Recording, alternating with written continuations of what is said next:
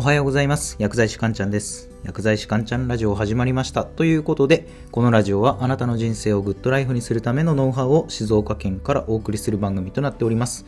2月10日水曜日ですね。今日も元気にやっていきましょう。今回はですね人間味についてお話ししようかなと思います。人間味ですね。人間味って皆さんどういったイメージ持ちますか？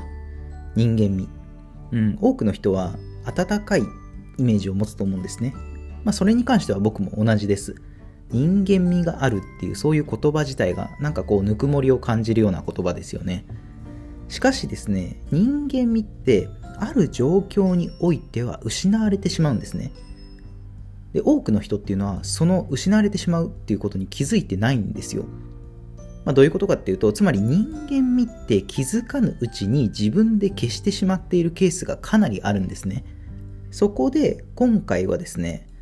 効率より〇〇を求める人ほど人間味がないというテーマでお話をしていきます。人間味が失われてしまう原因はどこにあるのかまた人間味ってそもそもどういったことなのか今回のお話を聞いてぜひ参考にしてみてください。ということで早速今日のテーマの結論ですね。効率より〇〇を求める人ほど人間味がない。これはですね効率より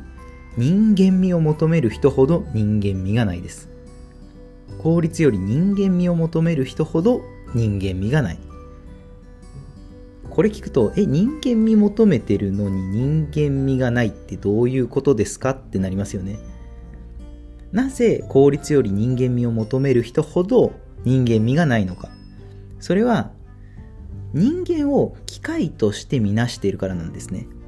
まあ、言い換えると機械でもできるようなことを人間にやらせようとしているからなんです。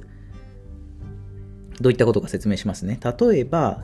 そうですね。洗濯する時って皆さん何使いますか？洗濯ってあの衣類を洗う洗濯ですね。洗濯物とかの洗濯。で今の時代洗濯するってなったらまあほぼ100%の人が洗濯機使いますよね。洗濯機。まあ、洗濯機って便利ですよね。ボタン一つで、まあ、洗濯全部やってくれますし、まあ、洗濯機がね、回ってる間は他のことに時間を使いますよね。でもこれが洗濯機のなかった時代、それこそ、まあ、洗濯板ですね。洗濯板で洗濯していた時代を考えるとどうですか洗濯してる間は、洗濯板使うんだったらずっと洗濯してなきゃいけないですよね。まあ当たり前ですけど。洗濯板は洗濯機みたいに自動で何かやってくれるわけではないじゃないですか。で、話を元に戻すとですね、効率より人間味を求める人って、洗濯機がある今の時代に洗濯板で洗濯しろって言ってるようなものなんですね。なんかその人の手による作業は温かい。それこそが人間味だみたいな感じで、何でもかんでも人間味を求める人っているじゃないですか。でもですね、械を使えば何の手間もなく済むようなことに人間味っていりますかっていう話なんですよね。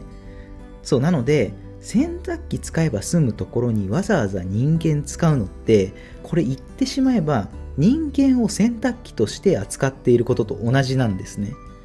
これってかえって人間味を失ってますよねっていうお話なんですよ。で、少し踏み込んだお話になるんですけど、この無駄に人間味を求めることって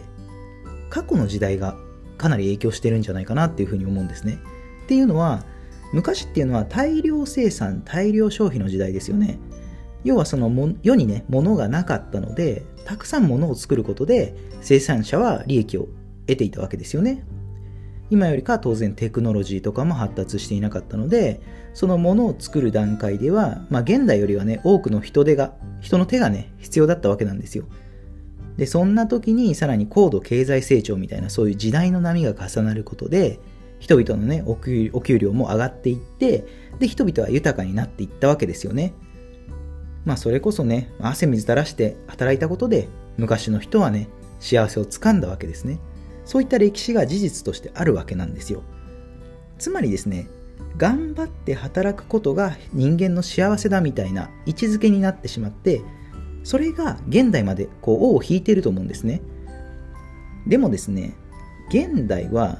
昔とは全く状況が違うわけですよ当たり前ですけどね昔みたいにそうやって年々お給料が上がる時代でもないですよね。テクノロジーの発達に加えて、で、今ではね、さらには新型コロナウイルスの影響もあって、働くことの位置づけって、どんどんどんどん変わっていってるわけなんですよ。そんな中で必要ないところにですね、昔の時代と同じようにその人間味を求めることは、かえってその人の人間を根本的に否定していることと同じなわけなんですよね。じゃあ私たちは具体的にどうすればいいかっていうことなんですけれども具体的なアクションプランなんですけれどもこれからの時代はどういったことにフォーカスしていけばいいのかそれはですね可処分時間を増やすことですね。可処分時間を増やすこと。可処分時間っていうのは簡単に言うと自分が自由に使える時間っていう意味ですね。自分の時間ですね。自分の時間をそうやって増やしていきましょうっていうことがアクションプランです。なぜ可処分時間を増やすことがいいのかっていうと人生のその限りある時間を自分が使いたいように使えるかどうかっていうところに人間の幸せはもともとあるからなんですね。そうつまり言ってしまえば自分の時間が増えれば増えるほど人は幸せになることができるわけなんですね自分の時間がたくさんできればその時間自分のやりたいことが当然できるようになりますよねそこでですねよく耳にするのが AI 脅威論ってありますよね。AI 脅威論。簡単に言うとその AI に人間の仕事がいずれ奪われるだろうみたいなそういった話ですね。まあこういったお話ね皆さんもね一度は聞いたことあると思うんですね。でそういったようにね AI の普及にマイナスのイメージを抱いている人って結構多いわけじゃないですか。しかしですね先ほども述べたように人間の幸せって可処分時間自分の時間が増えるところにあるんですよ。で、AI が普及すればどうなりますかね ?AI が普及すると。